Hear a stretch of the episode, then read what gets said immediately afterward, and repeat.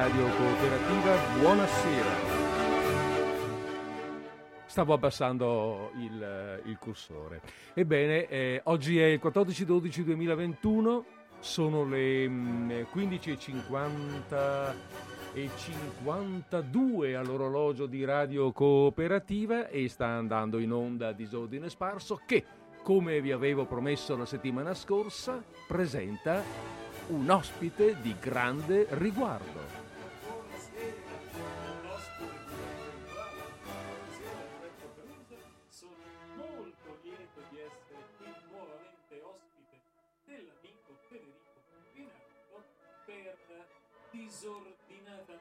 Spargere qualche cosa in questo rete Benissimo, eh, io direi che a questo punto possiamo anche già partire. Abbiamo detto tutto il dicibile e quindi, eh, e quindi dobbiamo un po'... Sì. Prego? Sì, prego, sì, no, eh, Sì, io credo che abbiamo... cosa, Presentiamo... cosa? Claro, claro che sì. E questo claro mi viene anche bene, no? In questo momento, questo chiaro che... Poi saprete, Poi, saprete come nascono queste cose. Saprete come nascono queste cose perché noi mh, abbiamo pensato che siccome il tempo scorre, visto che oggi, anzi scusate, vi informo, approfitto per informarvi che oggi, martedì 14 dicembre 2021, siamo nei pressi di Natale, questa è quasi, questa è l'ultima trasmissione dell'anno di Disordine Sparso. È il senso dell'anno che passa, dell'anno, del tempo che scorre. eh? Cos'altro scorre oltre al tempo, Roberto, tu che lo sai? Che cosa scorre? Scorre, eh, mi dicono che il mio, una, una graziosa ascoltatrice Ah. mi, mi comunica che il mio volume è bassissimo. Oh mio santi numi. Eh, allora, vediamo un attimo. Mi sentivo, diciamo, forse mi devo avvicinare ancora. A meno che genere- il microfono non sia questo. Quest'altro. Quest'altro. Quest'altro. Eccolo. Eh, quello eccolo rumoreggia qua. assai. Questo qua, questo qua rumoreggia assai. Forse, Sì, sì. forse è lui. Forse è lui. Forse è lui, anzi, questo. sicuramente lui. Volevi, volevi boicottarmi, sabotarmi. Ho fatto un piccolo, ten- fatto un piccolo tentativo. que- Ti sento molto meglio, in effetti. Sì, effettivamente anch'io mi sento bene. Che cosa sarà? Cosa vuol dire? È la tecnologia, santi numi. Va bene, allora dicevamo cos'altro scorre oltre al tempo? E cos'altro scorre? Scorre, mm, eh, scorre quella goccia fastidiosissima quando i rubinetti Mm. Eh, eh, eh, cominciano a perdere mm, qualche mm. cosa. E in- diciamo, diciamolo via, su via diciamolo, l'acqua è una L'acqua. cosa che scorre. E scorre nella sua forma liquida, fra l'altro, perché non ci addentreremo qui a parlare di forme solide o gassose. Per carità. per carità. E allora, mm, e a questo punto, beh, insomma, l'abbiamo fatta la prima presentazione, no? abbiamo, detto di, abbiamo detto di che cosa parleremo? Parleremo dell'acqua. E mm, con cosa si può cominciare? Con cosa si può cominciare se non con un pezzo ma quasi dovuto, in un certo senso? Quasi dovuto perché eh, in questa emittente padovana non può dimenticare questo autore che non è padovano, perlomeno Ma ha molto a che perbacco, fare. ha molto sì. a che fare, ha con avuto queste molto. plaghe. È un naturalizzato.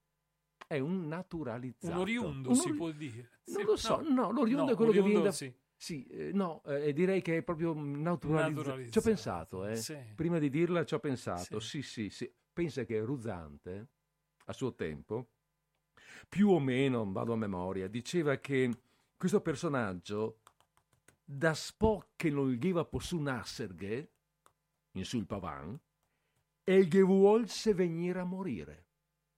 E si tratta evidentemente di Francesco Petrarca, in una sua meravigliosa, notissima canzone.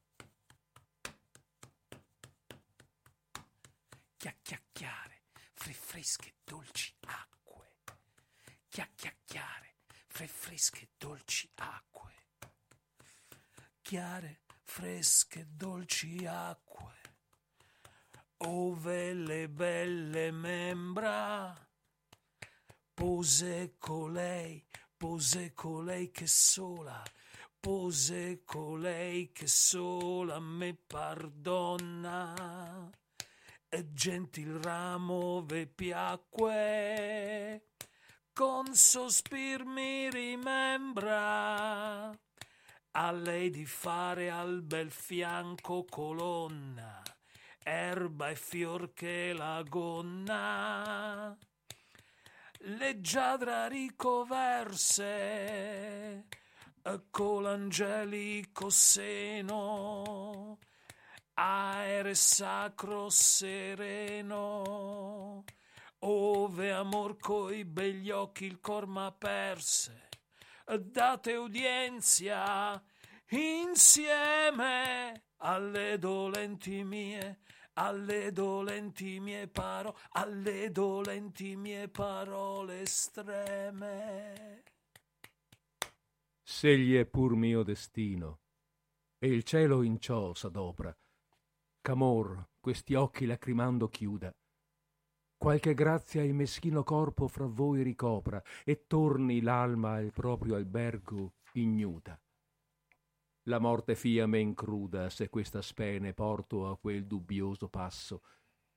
Che lo spirito lasso non poria mai in più riposato porto né in più tranquilla fossa fuggir la carne travagliata e l'ossa tempo verrà ancor forse ch'all'usato soggiorno. Torni la fera bella e mansueta e l'avella mi scorse.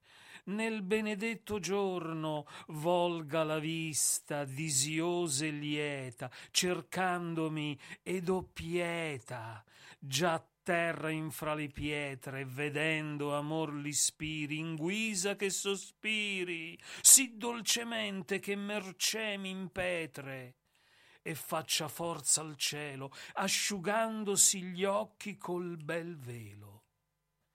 Da berami scendea dolce nella memoria una pioggia di fior sovra il suo grembo ed ella si sedea umile in tanta gloria coverto già dall'amoroso nembo.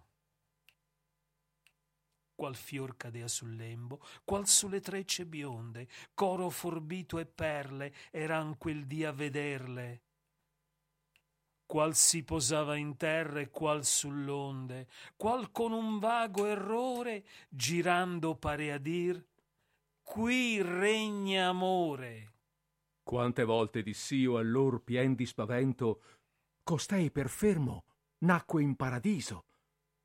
Così carco d'oblio il divin portamento e il volto e le parole e il dolce riso m'aveano e sì diviso dall'imagine vera ch'io dicea sospirando qui come vennio e quando? Credendo essere in ciel non là dov'era da indi in qua mi piace quest'erba sì ch'altrove non ho pace.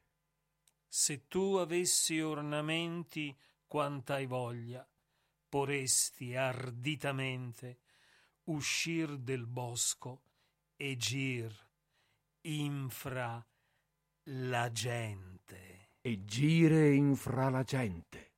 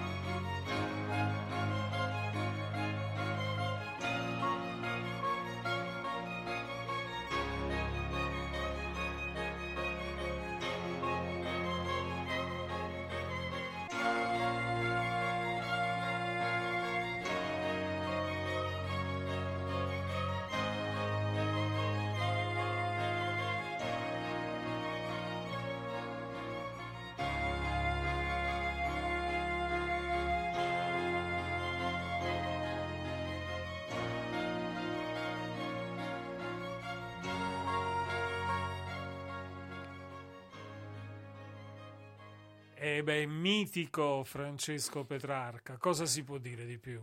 Mitico. Mitico, mitico. Mitico, mitico. ma Mm, più, più mitici. mitico. Eh, Chi sono ancora più mitici?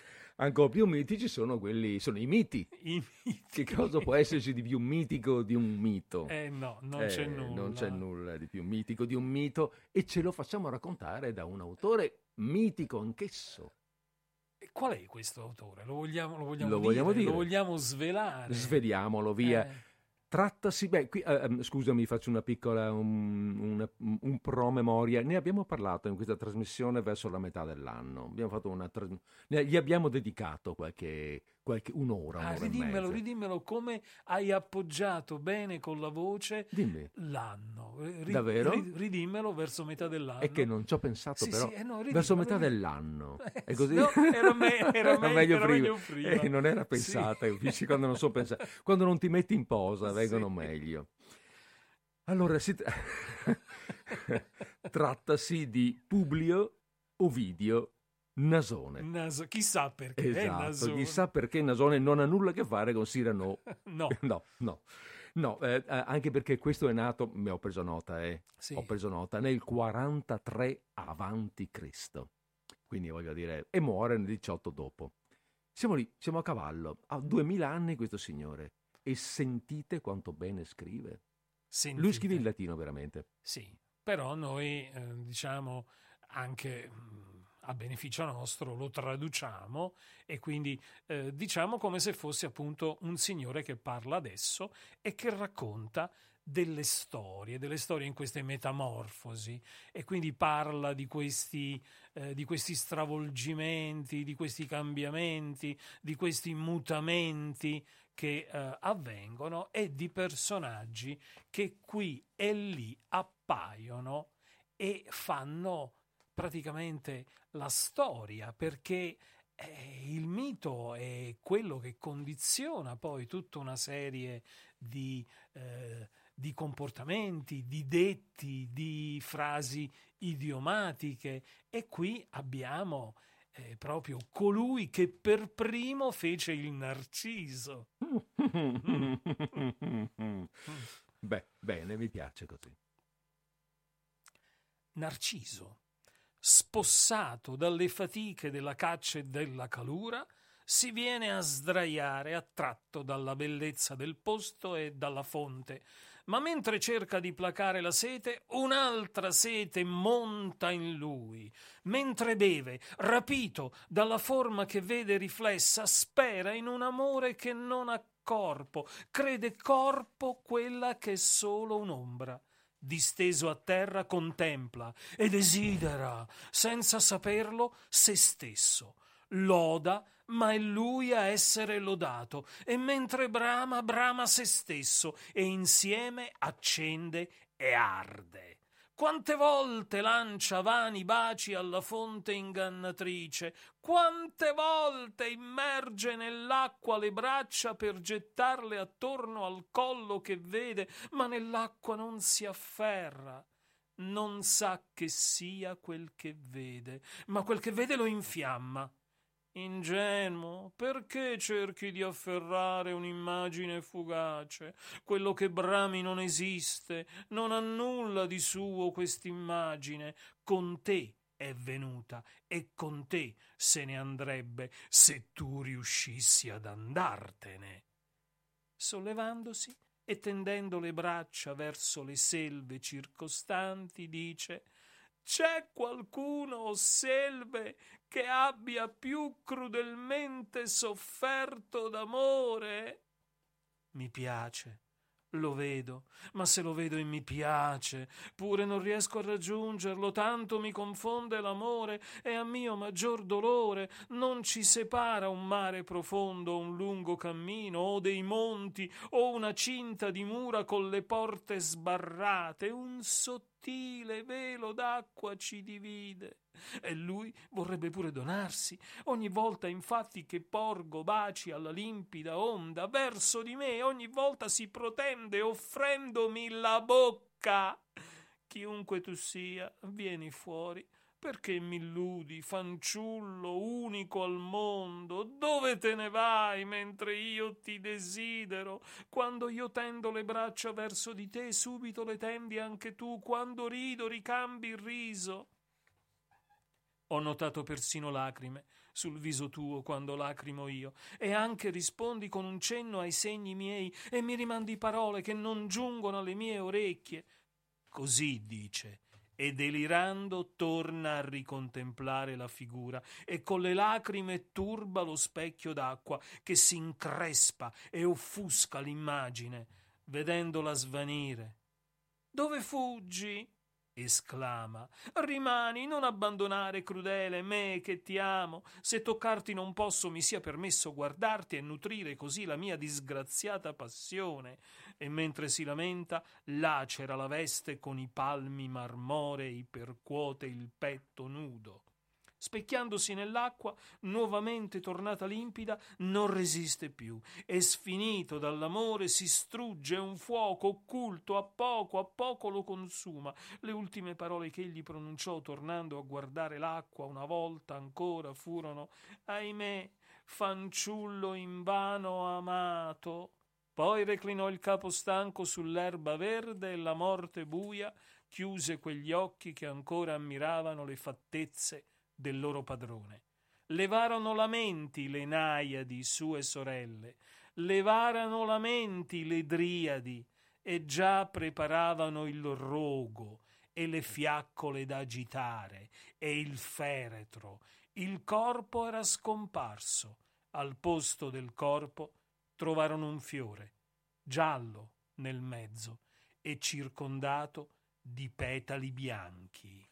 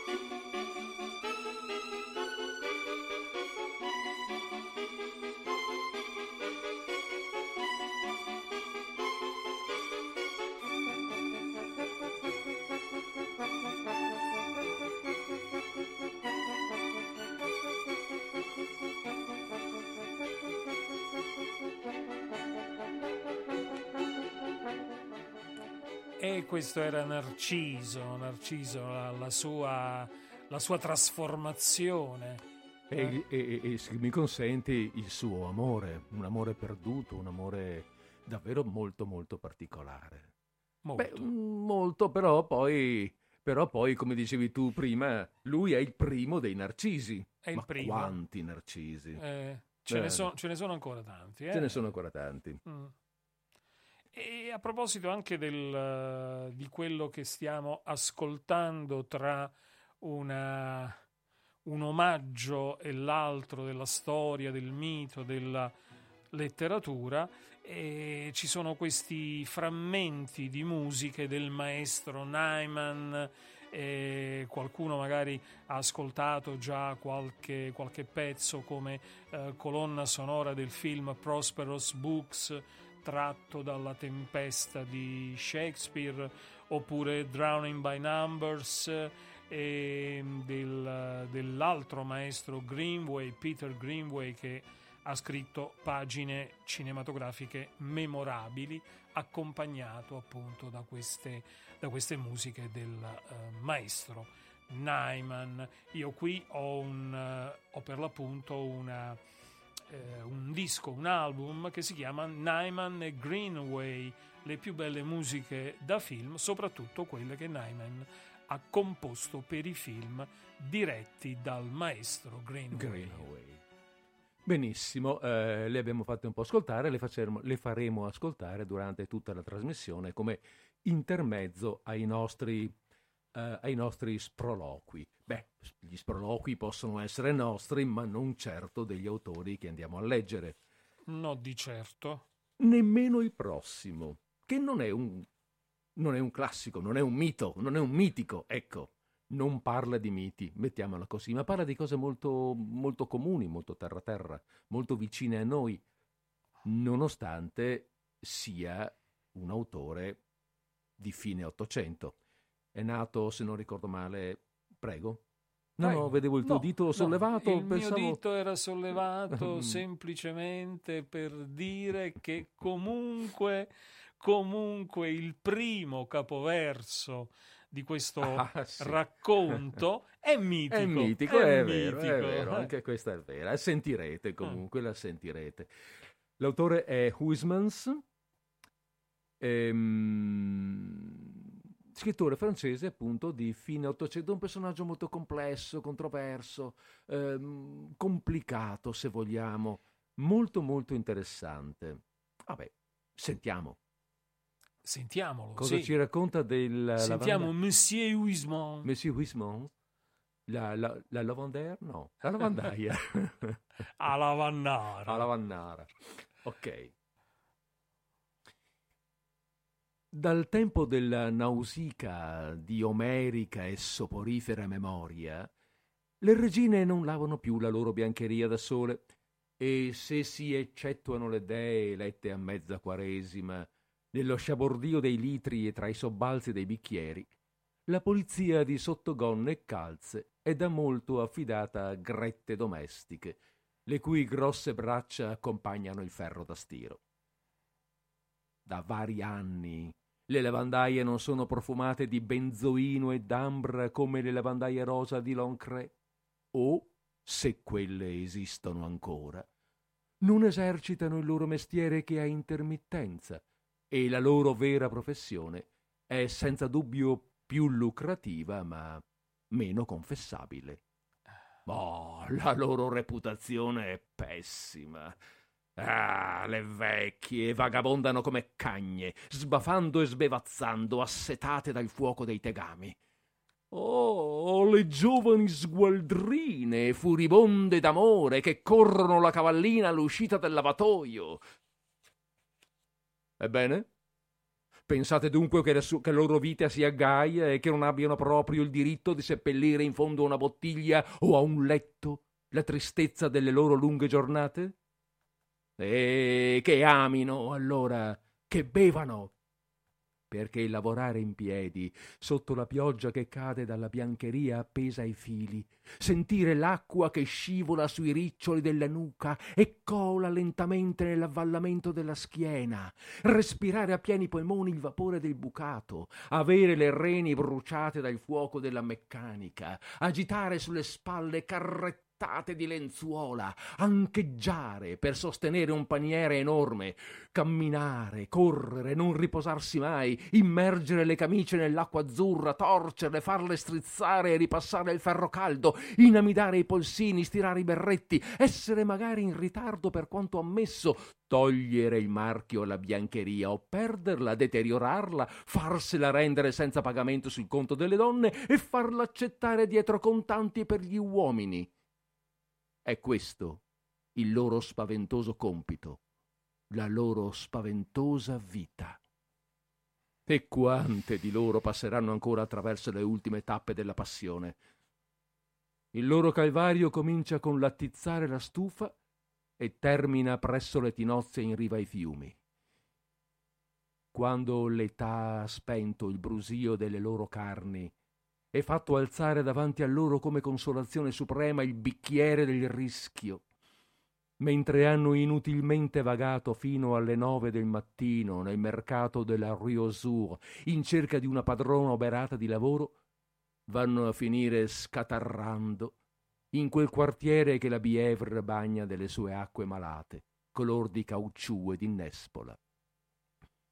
Accosciate, là, dal rosseggiare dell'alba fino ai fumi del crepuscolo, accanto a mostri, vestite di stracci, con il berretto di marmotta e sepolte fino all'ascelle in, all'interno di botti, insaponano a forza di braccia, percuotono con appositi strumenti la biancheria che sgocciola sulle assi.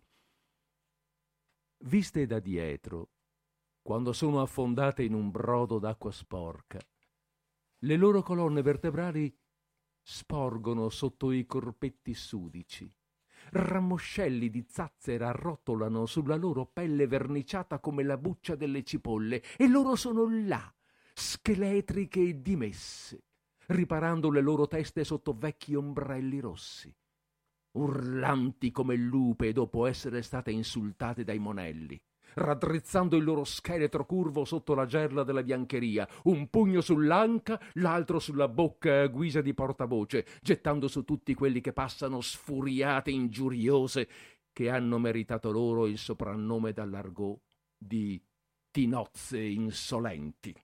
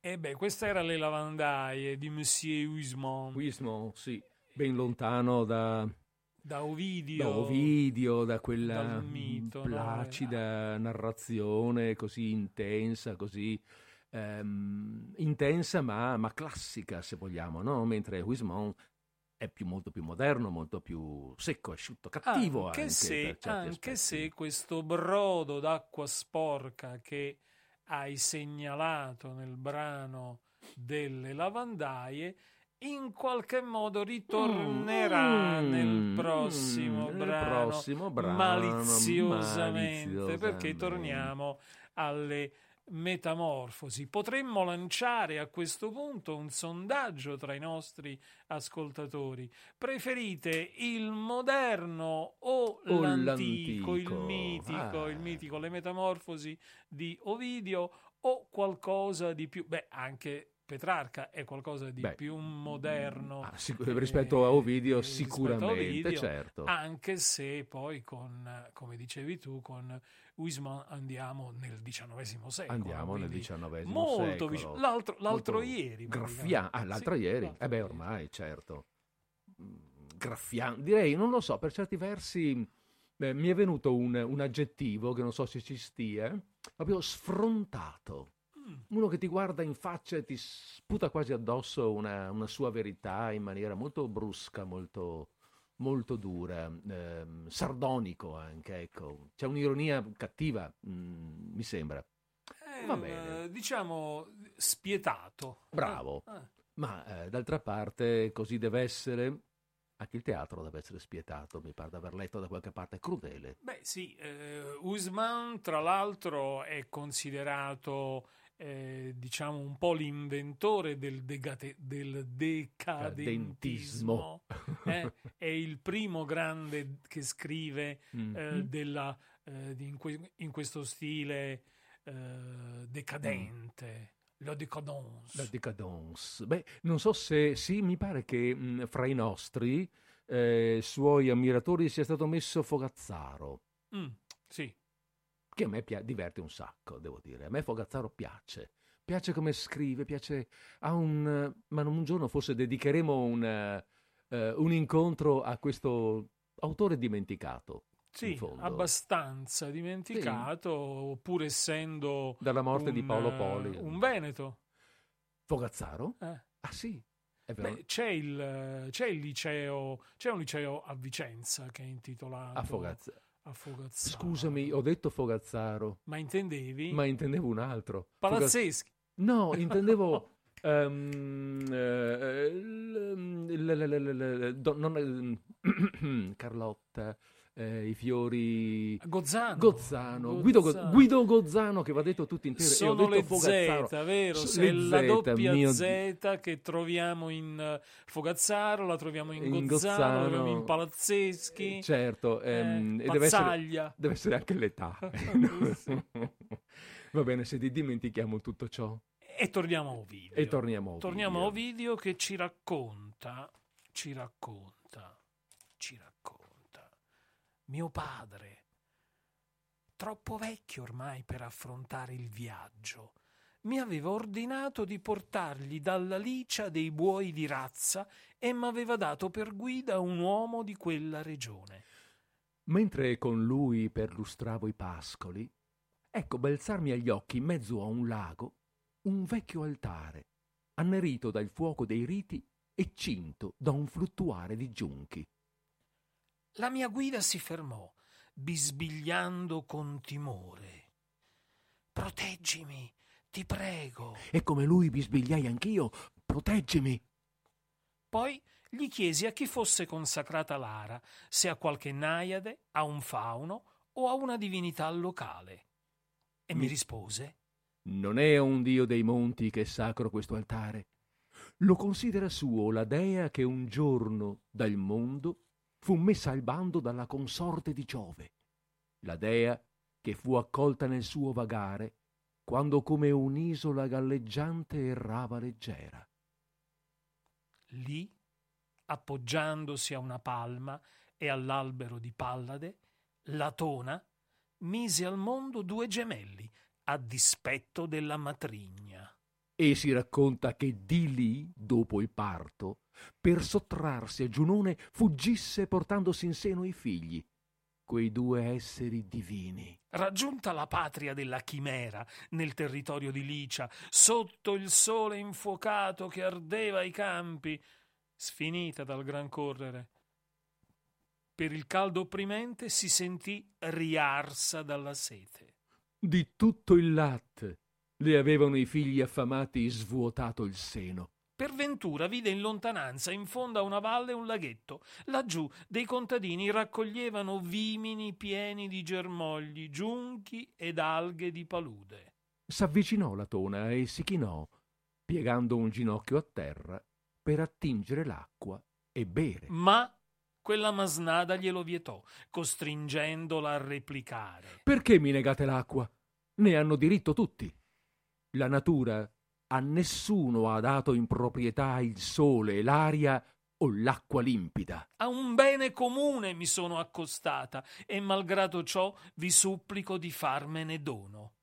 Non avevo intenzione di lavarmi qui corpo e membra affaticate, ma solo di dissetarmi. Parlo, sì, ma ho la bocca secca e la gola tutta un fuoco, tanto che a stento vi passa la voce. Un sorso d'acqua, nettare sarà per me, e ammettere dovrò d'aver rievuto la vita. Con l'acqua me la donerete voi. E abbiate almeno pietà di questi, che dal mio seno tendono le loro braccine. E in quel momento i piccoli le tendevano. Chi non si sarebbe commosso alle dolci parole della dea? Quelli invece di fronte alle preghiere si ostinano nel divieto e aggiungono minacce se non se ne va e ingiurie per di più. E come se non bastasse, con mani e piedi intorbidano il lago e con cattiveria dal fondo del suo letto sollevano fanghiglia saltando qua e là.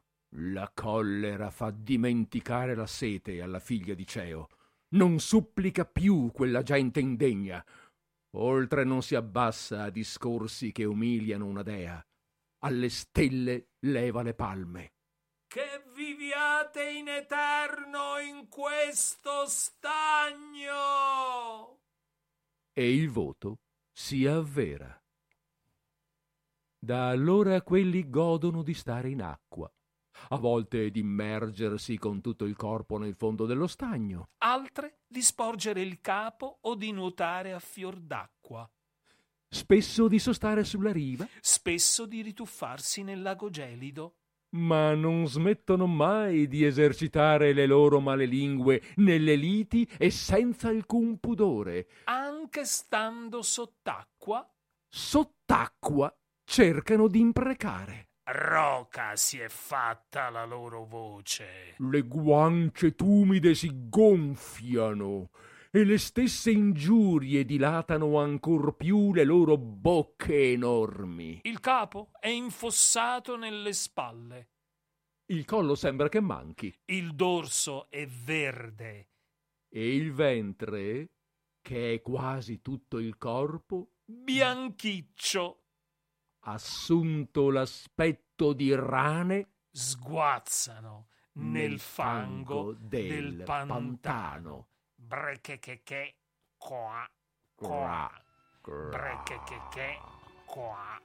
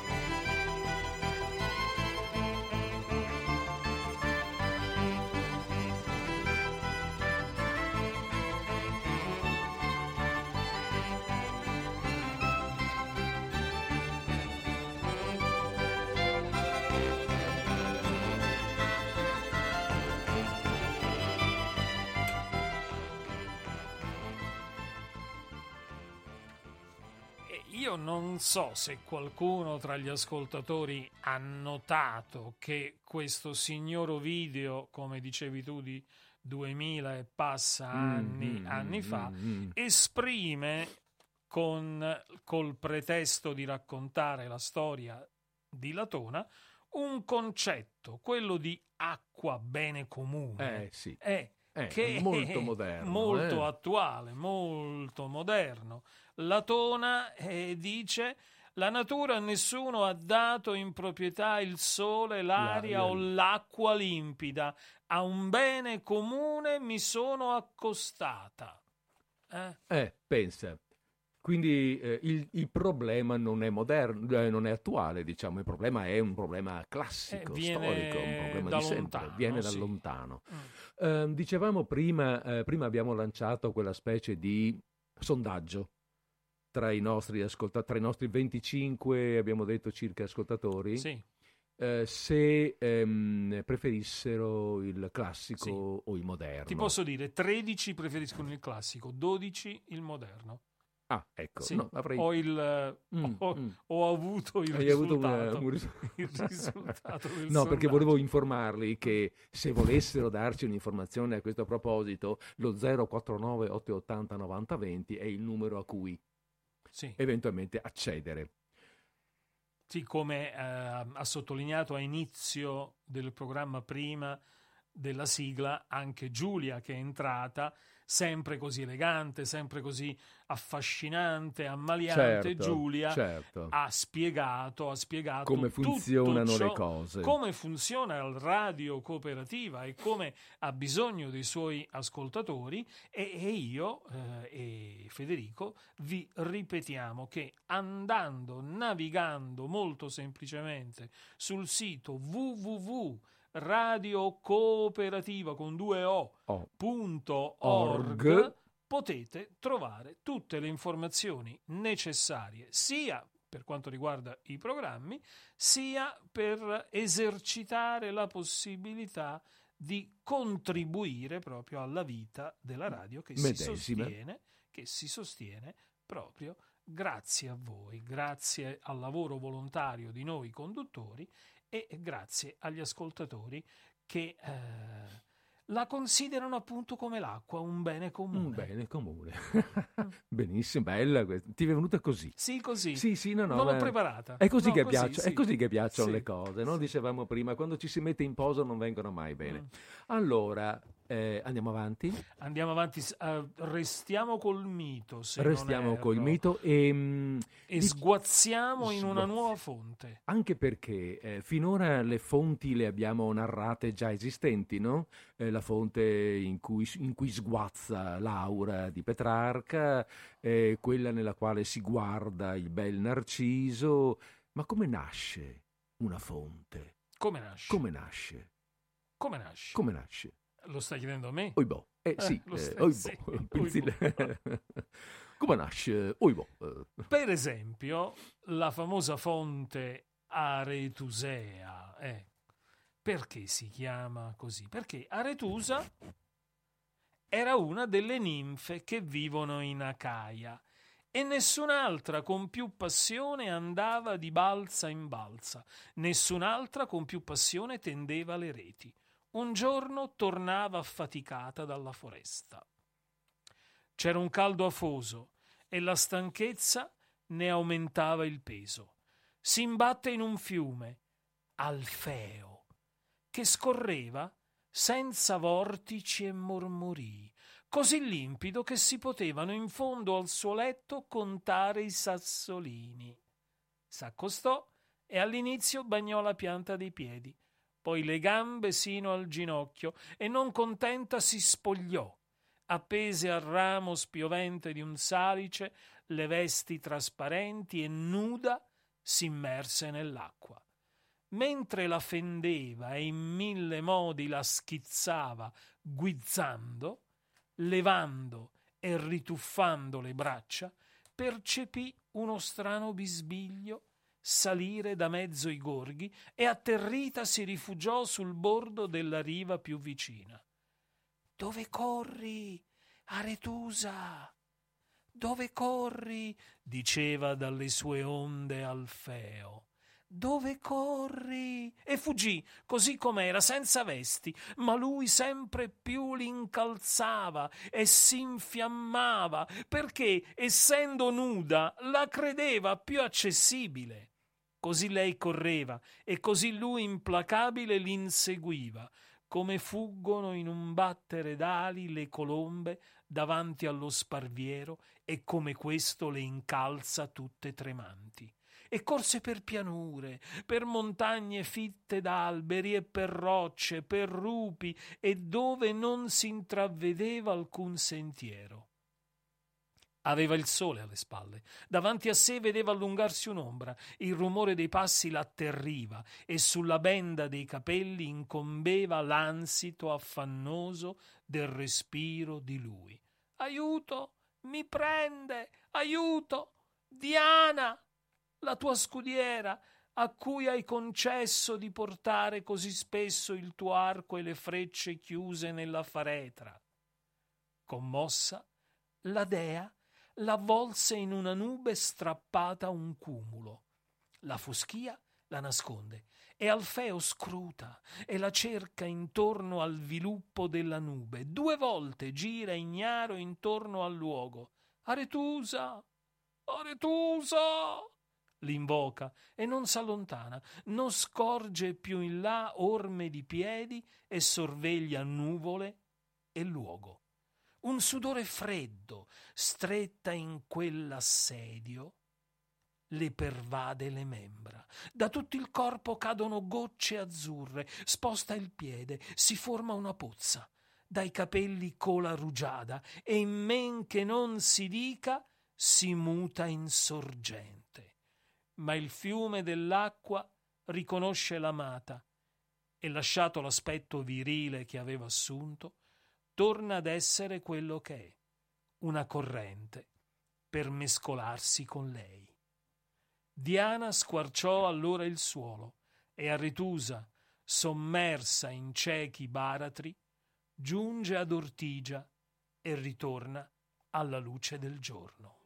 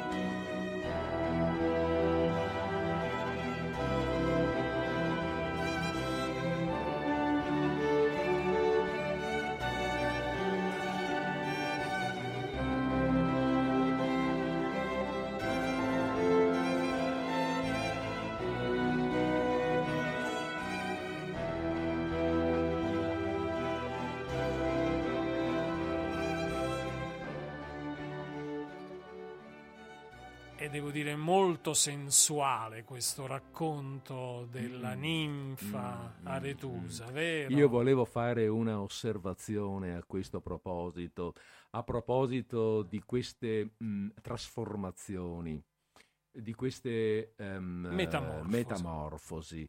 Accade spesso che, metamo- che questa metamorfosi sia dovuta alla fuga ehm, da, una, da, una, tentata violenza. Mm.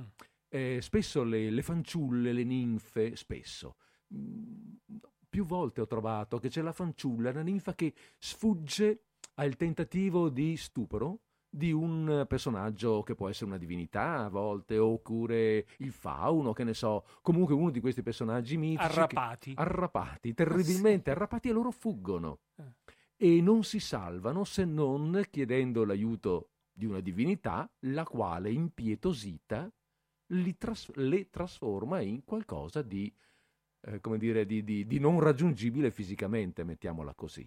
È interessante questa, questa cosa.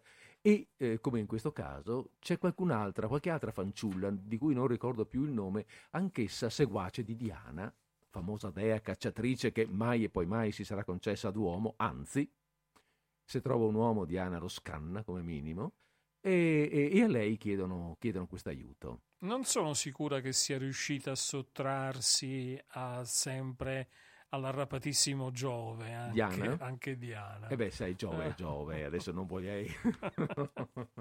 non però, vorrei... quello, però, quello, che notavo mm. anch'io era una certa similitudine mm. tra la mm. descrizione che fa Ovidio di questo bagno eh, di questa rinfrescata che sì. si fa a, a Retusa con i versi petrarcheschi. Vero? Quando dice dai berami eh, scendea una eh, pioggia eh, di fior sopra eh, il suo grembo. Certo, io qui adesso ho già messo via il foglio, ma quando dice che la fanciulla appoggia le sue vesti sul ramo, eh. dal bel ramo scendea... No, no, scusami, anzi... Sì.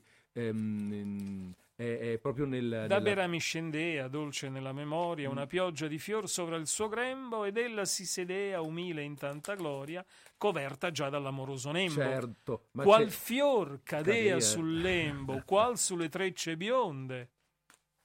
Sì. E, poi, e poi lui si trattiene dal dire dove altro cadeva. Certo, eh. ma io vorrei ricordare anche ehm, il il gentil ramo, ove piacque, con sospir mi rimembra, a lei di fare al bel fianco colonna.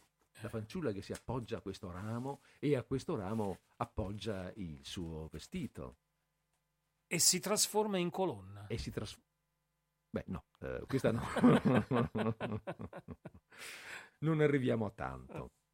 Ehm, allora, a questo punto, visto che stiamo divagando, ritorniamo sul tema e torniamo sul tema dell'acqua narrato da qualche nostro, da qualche nostro letterato insigne. Avrei un poeta. E cambiamo un attimo anche tipo d'acqua. Restiamo sempre sul liquido, per carità, ma finora abbiamo parlato di eh, acque più o meno, non dico proprio ferme, ma acque piccole. La fonte, la pozza. Passiamo a un'acqua più grande, il fiume. Avrei qui i fiumi di Giuseppe Ungaretti.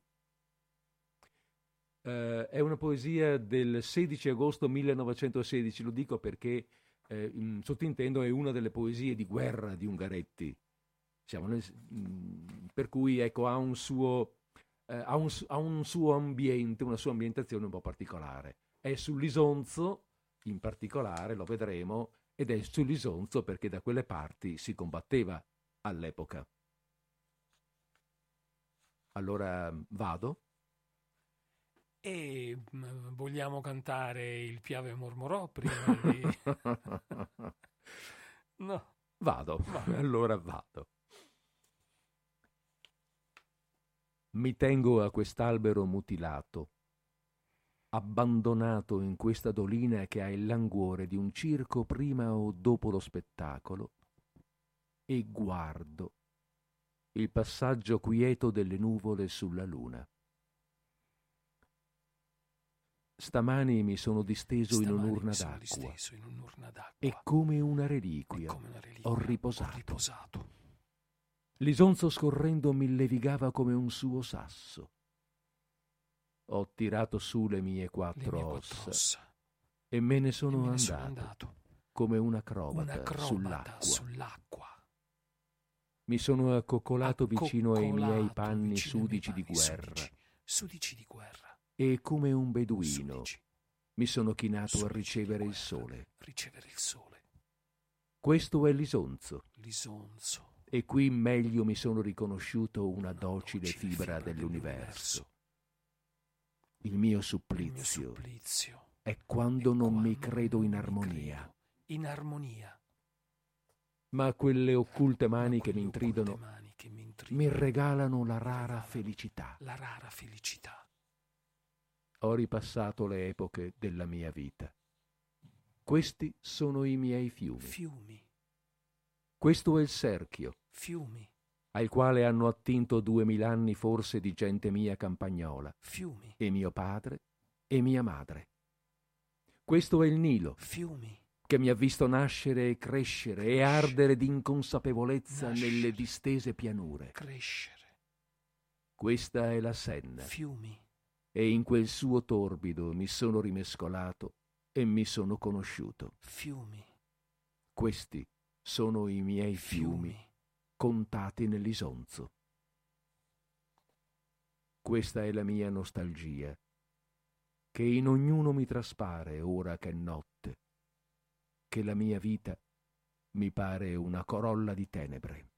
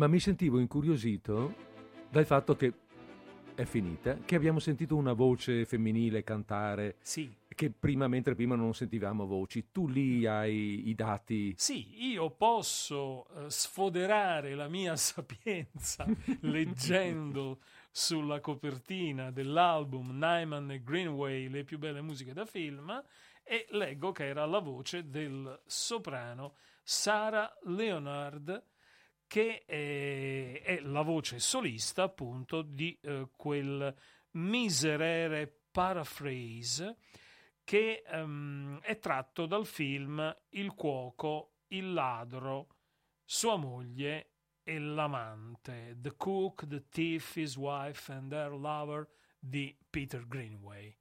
Un Curioso film di qualche anno, di, di qualche che anno fa, non sì. dubito. Curioso questo titolo che non conoscevo, non conosco il film evidentemente e mh, per questo non conosco neanche il titolo.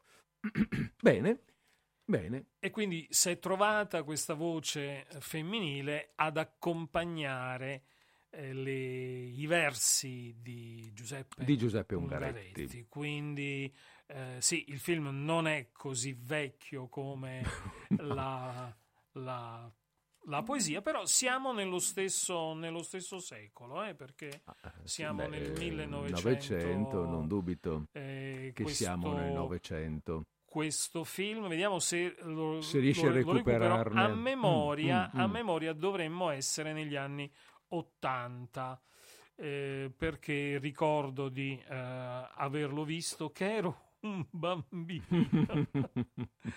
Vediamo se...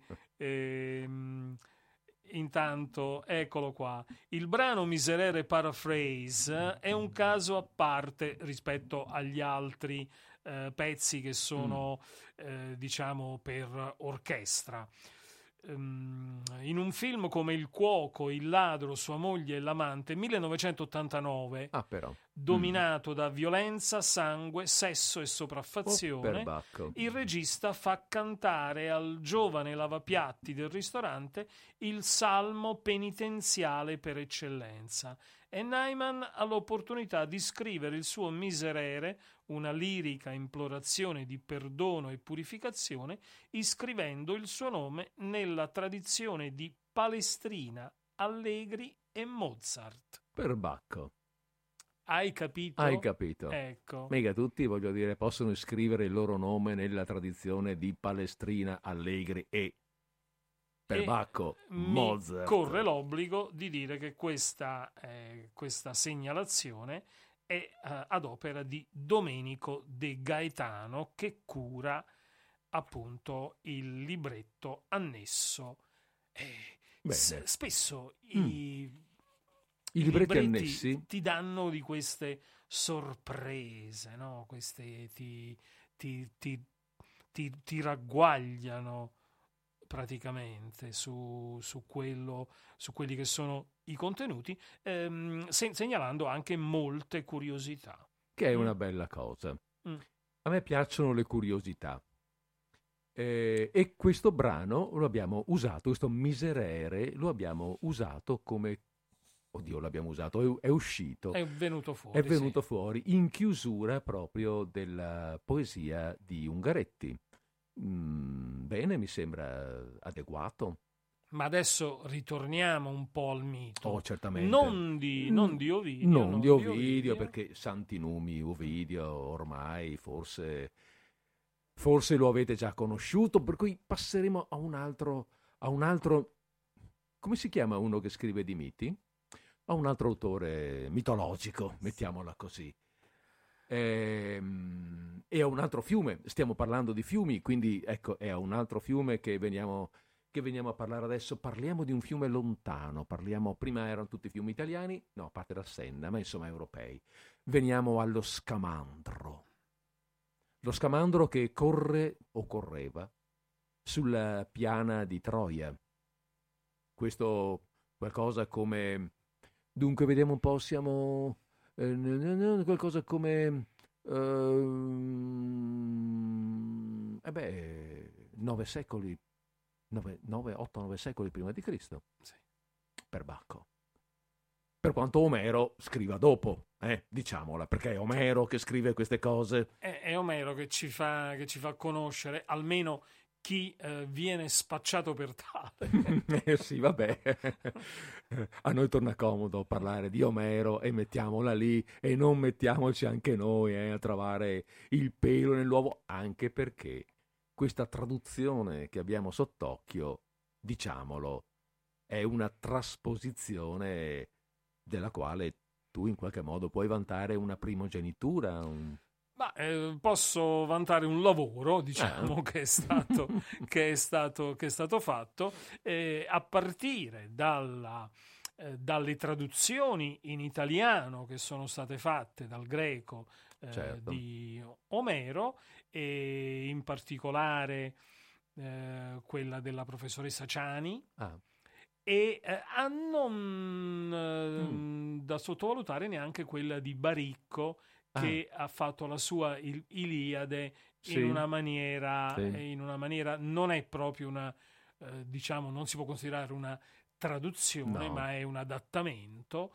e, e quindi ha raccontato anche lui di questo episodio per cui diciamo che il punto di vista è un po' quello di Baricco anche Mm. se anche se anche se anche la- se... mh, il, testo, il testo va da tutt'altra parte. Diciamo che eh, quando lo, lo elaborammo ehm, ehm, osammo un po' di più di quello che ha fatto Baricco.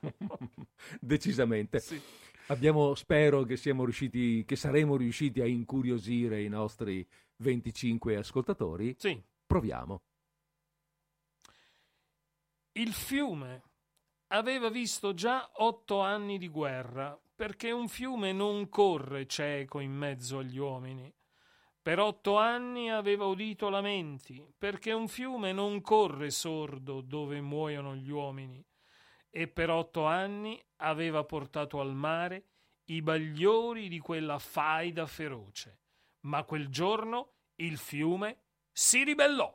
Achilles, che lo dies con la sollanza, stabat fando una mattanza.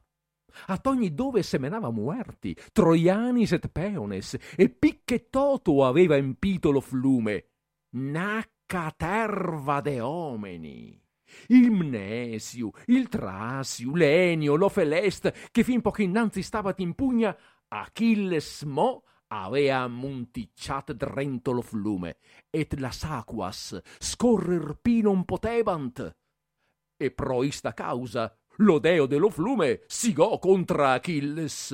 Olà! Che furia sei mai questa, che fa del nume mio strapasso grando? Grego, va via! Massa, destrusi, pesta sul campo, in acqua no, così comando, sti tanti morti me disturba, e in sono posso andar liberamente al mar.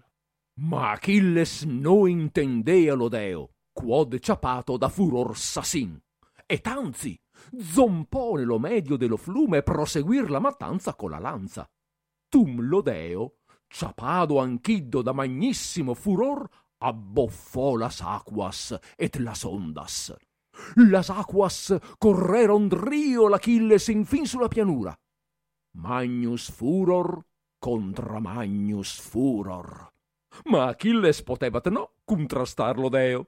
Et indi priegava Efestus porché con lo foco stutasse las aquas. Et Efestus ubidivit, et magne brusadure suscitavit pro aggiudare Achilles. Lo deo dello flume stoppado era tancor, ista vuelta per lo foco dello altro deo.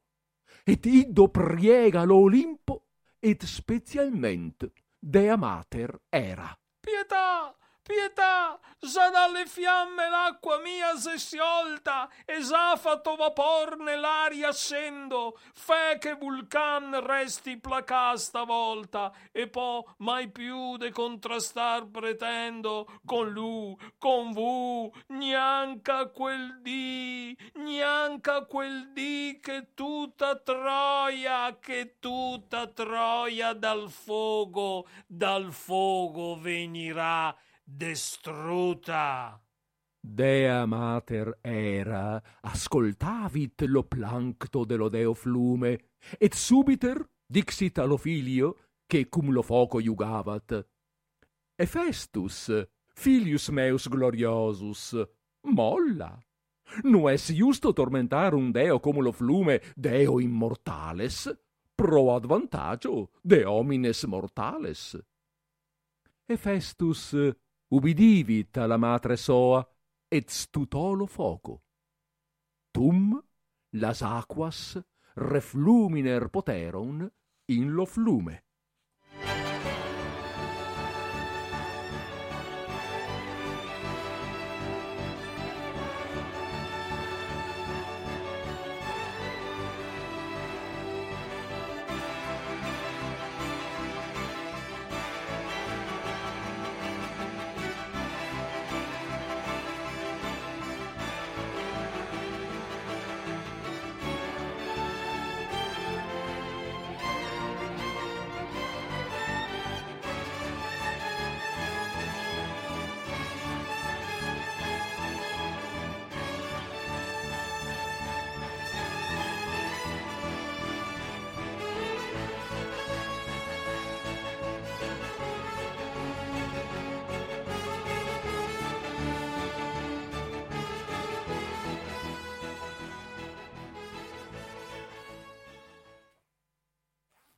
E questo era il duello praticamente nel duello, mentre Achille duella c'è questo eh, duello tra eh, Achille e il fiume. Tra chi, certo.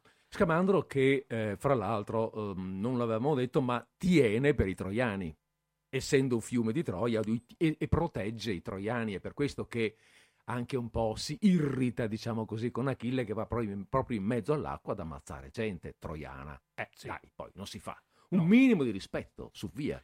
Achille eh, diciamo, non, non, era, non, non, aveva molta etica no, in, no, in, questo, appunto si dice l'ira, l'ira, l'ira di funesta. sì. Ecco, ci corre l'obbligo, comunque non l'abbiamo detto prima, di segnalare che eh, dentro il, il, brano elaborato eh, ci sono due parti Olà che furia sei mai questa e pietà pietà se dalle fiamme l'acqua mia si è sciolta che eh, sono di un autore veneto della fine del Settecento, Francesco Boaretti, un abate di eh, Masi nella bassa padovana, certo. Che compone, compone, in quell'epoca, quindi eh, esattamente non ricordo, ma siamo alla fine del Settecento, eh, compone questa mm, traduzione dell'Iliade. Lui scrive testualmente in dialetto eh, lombardo-veneto, mm. ma è sicuramente più veneto Beh, a sentirlo così, sì. Che Lombardo. Evidentemente era proprio la zona che si contraddistingueva mm. col nome di Lombardo-Veneto a, a quell'epoca e quindi certo. probabilmente ha scritto in questo modo. E eh, devo, devo, dire che sono, mh, mm, fui molto contento quando, grazie al, alle edizioni, alle eh, molte delle quali sono mh, mm, pregiate della Fondazione Cassa di Risparmio Padova e Rovigo, sono venuto in possesso ah. appunto ah. di una copia di questa, di, questo, di questa Iliade di Francesco Moretti che è completa rispetto a quella quasi coeva di Giacomo Casanova, Casanova che invece non la, non la completò. Tutta. Non la completò, um, anche perché Casanova, ora io non ho, uh, non ho, non ho ricercato i dati, ma ne eh, tradusse alcuni canti in veneziano e altri eh, tentò eh, la traduzione anche in toscano, cioè tentò la traduzione in lingua. In lingua. D'altra parte anche Casanova, un personaggio, un eclettico che eh, potrebbe venire ben ricordato. Eh, faremo una puntata tutta su Casanova. Su Casanova. Eh, che, che, dici? Perché no? Ti, perché no?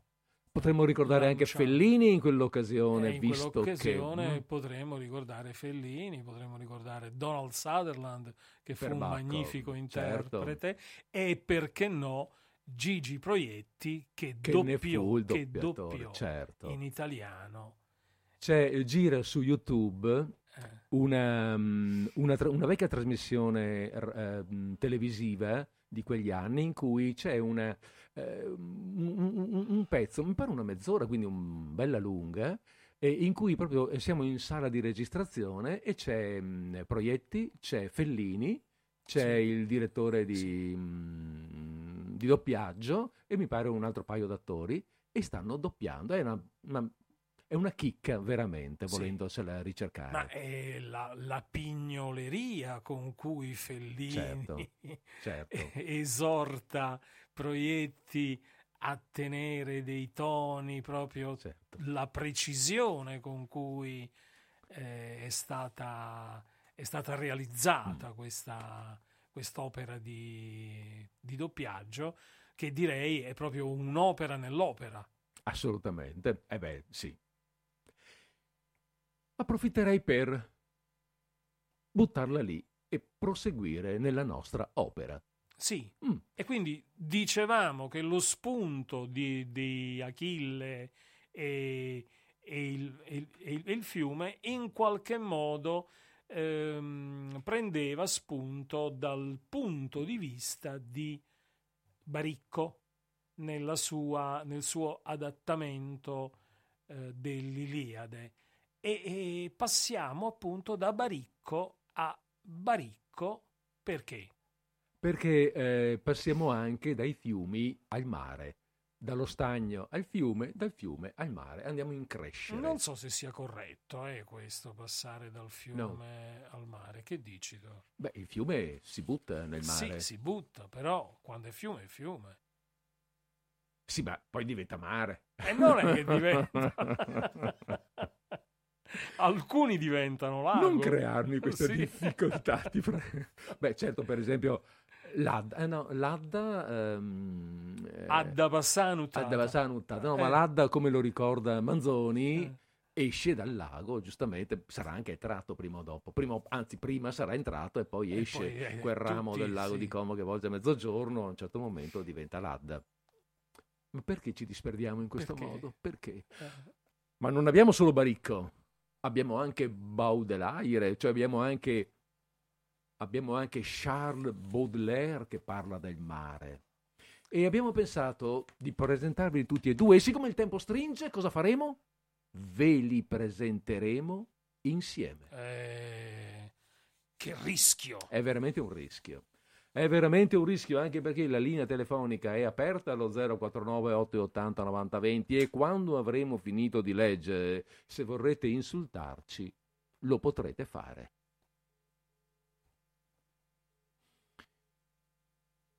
Sabbia perdita d'occhio tra le ultime colline e il mare. Il mare. Nell'aria fredda di un pomeriggio quasi passato, e benedetto dal vento che sempre soffia da nord. La spiaggia e il mare. Sempre il mare, uomo libero, amerai, perché il mare è il tuo specchio. Tu contempli nell'infinito svolgersi dell'onda l'anima tua, e un abisso è il tuo spirito non meno amaro. Potrebbe essere la perfezione immagine per occhi divini, mondo che accade e basta, il muto esistere di acqua e terra, opera finita ed esatta, verità. Verità. Godi nel tuffarti in seno alla tua immagine, l'abbracci con gli occhi e con le braccia, e a volte il cuore si distrae dal tuo suono al suon di questo selvaggio ed indomabile lamento.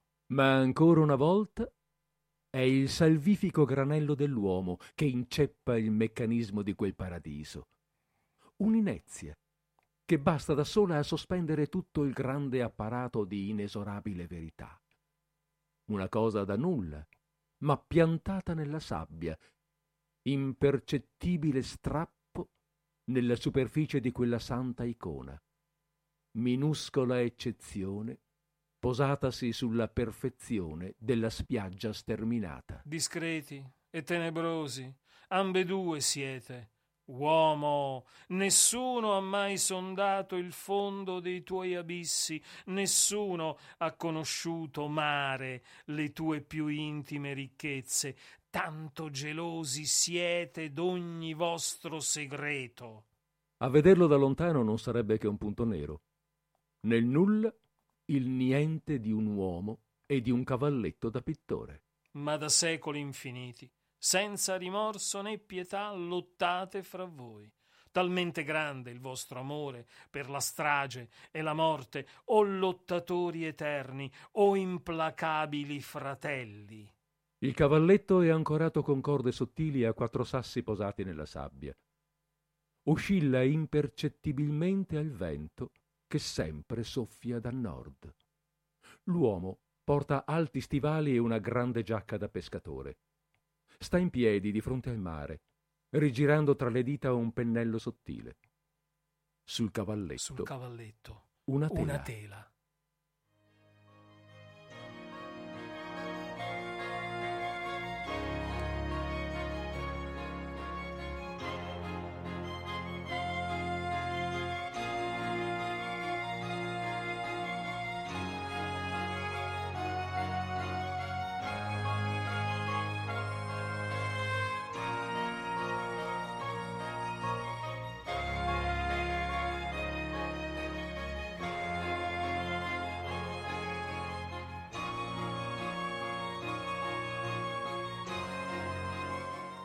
Credo di aver parlato senza microfono un attimo fa, per cui ripeterò col microfono. Avete 5 minuti, se volete, per insultarci. Eh, li, abbiamo, li abbiamo messi in, in difficoltà. E io temo di sì. Eh. Eh, Troppa, troppa carne al fuoco. Fuoco. Troppa acqua al fuoco. Troppa acqua e fuoco. Ci vorrebbe Efesto per Eh. spegnerla. Beh, Io intanto tiro fuori sì, le mie carte. Sì, carti, carti, carta, carta, carta canta. Carta canta. E, eh, s- beh, sicuramente eh, l'acqua sul fuoco. Ecco, c'è qualcuno. Qualcuno ha detto che ci chiama. Eh. Ah, ci ha ascoltato. Allora, un attimo che arriviamo a testè. Telefoni, eh? Pronto, siamo in linea. Pronto, siamo in linea. Buonasera, Buonasera. sono Barbara. Buonasera Barbara. Ben trovata. Buonasera. Allora, eh, non ho sentito dal principio. Beh, io spengo la radio, ascolto per telefono. Mhm. Ah, Sì, e non so neanche diciamo co- come si chiama questa trasmissione vostra. si chiama disordine sparso. Ah, ah, infatti mi chiedevo, ma eh, era disordine spazio, ma, ma mi ricordavo la trasmissione ma non il nome. Ah, va bene. Sì, eh, eh, oggi l'abbiamo montata in due e mm, così stiamo proponendo questa, questa versione un po' particolare. Sì, ma mi piace, in due poi è più anche facile, penso. Comunque, mh, a me è piaciuto eh, il discorso dell'isonzo, quando avete parlato dell'isonzo, perché mi è venuto in mente che sono passata da un, da un ponte, ho visto giù che era abbastanza fondo e largo, ma non so se era proprio l'isonzo o il tagliamento, purtroppo non mi ricordo più, la, la memoria mi fa un po' A scuola, ciletta. io ricordo che a scuola li mettevano sempre insieme. Isonzo Aspetta un attimo che non sento niente, sì, dimmi. No, no, era una battuta. Dicevo che a scuola, alle elementari, li mettevano sempre insieme, isonzo e tagliamento. E non si sa mai Ah, vabbè, perché geograficamente sono paralleli più o meno, no? Devono essere vicini. Francamente non so quale sia l'uno e l'altro.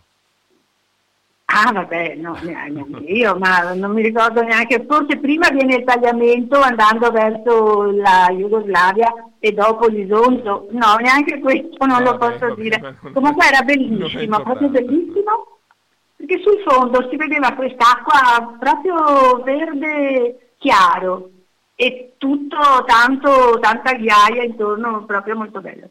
Va bene, Va ecco bene. niente, volevo solo dire che Grazie. mi piace. Grazie Barbara. Buona Prego, allora. arrivederci. Grazie, arrivederci, buonasera. E io invece l'Isonzo non lo ricordo proprio, non so neanche se lo... No, l'avrò visto sicuramente, da quelle parti ci sono stato, ma non riesco a ricordare nemmeno io quale sia, per cui... Io mh, conosco il basso Isonzo, che è una vecchia Che- che- trattoria Questa, che questa- questa è non un lontana è un po' volgare. non lontana da qua. Senti, ehm, abbiamo 5 minuti davanti a noi. Allora, facciamo quella roba ultima che abbiamo detto. Facciamo, facciamo. La facciamo subito, la facciamo testè. Subito, senza presentarla, Senza via, presentarla. perché lo- me lo vedo già di fronte. Sì, questo... sì. Oh, Come mai? È possibile? Ah sì, è possibile. E allora eh, niente, E allora, rispondiamo. niente, eh, beh, certo che, che rispondiamo. Pronto? Pronto? Siamo in linea. Buongiorno, Buongiorno. mi chiamo Wanda e telefono da Mestre. Buonasera Wanda. Allora, io volevo... No, un ritorno tremendo. Io volevo far presente a chi vi ascolta la felicità di descrivere con le parole e con la voce delle sensazioni. È una cosa che noi diamo per scontato, cioè ehm, usiamo le parole, facciamo dei quadri, dipingiamo e neanche ci rendiamo conto a volte. Come con il tono della voce riusciamo a trasmettere emozioni, mh, tenendo le pause giuste, mettendo gli accenti giusti. E quindi per chi sa fare questo mestiere, sa fare questo lavoro, credo sia una delle cose più belle del mondo. Se poi uno può essere su un palcoscenico e quando finisce un atto e, e si- si- il sipario si chiude, beh, l'emozione che, che questo dà è impareggiabile. Ecco, io volevo solo descrivere questo. Vi ringrazio, vi ascolto e buona serata a tutti. grazie. Ciao, ciao. Grazie mille Wanda. Grazie. Lo maggior corno della fiamma antica cominciò a crollarsi mormorando, pur come quella cui vento affatica, indi la cima qua e là menando, come fosse la lingua che parlasse, gittò voce di fuori e disse Quando mi dipartì da Circe che sottrasse me più di un anno là presso a Gaeta, prima che sì Enea la nomasse, né dolcezza di figlio, né la pietà del vecchio padre, né il debito amore, lo qual dovea Penelope far lieta. vincer potero dentro da me l'ardore chi ebbi a divenir del mondo esperto, e degli vizi umani, e del valore. Ma misi me per l'alto mare aperto, sol con un legno e con quella compagna picciola dalla qual non fui diserto. L'un lito e l'altro vidi infin la Spagna, fin nel Morrocco e l'isola de Sardi, e l'altre, che quel mare intorno bagna. Io e compagni eravam vecchi e tardi, quando venimmo a quella foce stretta dove Ercole segnò li suoi riguardi. acciò che l'uom più oltre non si metta. Dalla man destra mi lasciai Sibilia, dall'altra già m'avea lasciata Setta. O frati, dissi, che per cento mili a perigli siete giunti all'Occidente a questa tanto picciola vigilia. Dei nostri sensi, che è del rimanente, non vogliate negar l'esperienza di retro al sol del mondo sanza gente. Considerate la vostra semenza. Fatti non foste a viver come bruti, ma per seguir virtute e canoscenza. Li miei compagni feci sì aguti con questa orazion picciola il cammino che a pena poscia li avrei ritenuti. E volta nostra poppa nel mattino, dei remi facemmo ali al folle volo, sempre acquistando dal lato mancino. Tutte le stelle già dell'altro polo vedea la notte, e il nostro tanto basso che non surgea fuor del marinsuolo. Cinque volte era acceso e tante casso, lo lume era di sotto dalla luna, poi che entrati eravam nell'alto passo. Quando n'apparve una montagna, bruna per la distanza, e parvemi alta tanto quanto veduta non avea alcuna. Noi ci allegrammo e tosto tornò in pianto che della nova terra un turbo nacque e percosse del legno il primo canto. Tre volte il fe girar con tutte l'acque, alla quarta levar la poppa in suso e la prora ire in giù, come altrui piacque. Infin, Infin che il mar fu sopra noi rinchiuso.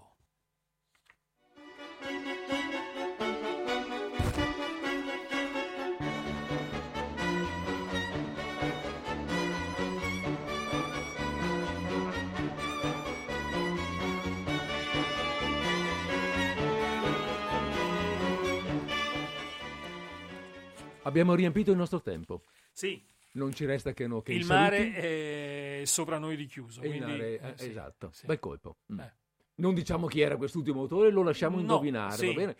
I nostri 19 ascoltatori ci risponderanno a questo, a questo, a questo Erano quesito. 25, erano Erano 25, 25. sì, non calati, vorrei che 6 se ne calati, persi eh. per- nel durante, magari fossero annegati nel durante. Mi risponderanno, risponderanno a questo quesito martedì 18 gennaio 2023, perché Eh. adesso questa, dicevamo all'inizio, è l'ultima trasmissione della mm, Prenatalizia. eh, prenatalizia. Mm, ci prendiamo una quattro settimane di pausa, due nel 22, due, ne- due nel 21, due nel 22. Ho detto 23, sciocchino, Eh. volevo dire 22. Ci vediamo il 22. Ci vediamo al il terzo... Il 18 del 22. Ma che non so se sarà il 18 a questo punto, perché c'è scritto 23, probabilmente ho guardato nel calendario sbagliato. Ah. Comunque, insomma, il terzo No, no, martedì. è del- 18 perché ho controllato anch'io perché con la mia trasmissione io riprendo il 20 che è giovedì e quindi il martedì è 18. Benissimo, grazie di questa precisazione e grazie anche per la tua ripresa del, di giovedì 20. E quindi buon fine d'anno, buone feste di Natale a tutti, arrivederci, a risentirci a martedì 18. Auguri, auguri, auguri. Chiudo.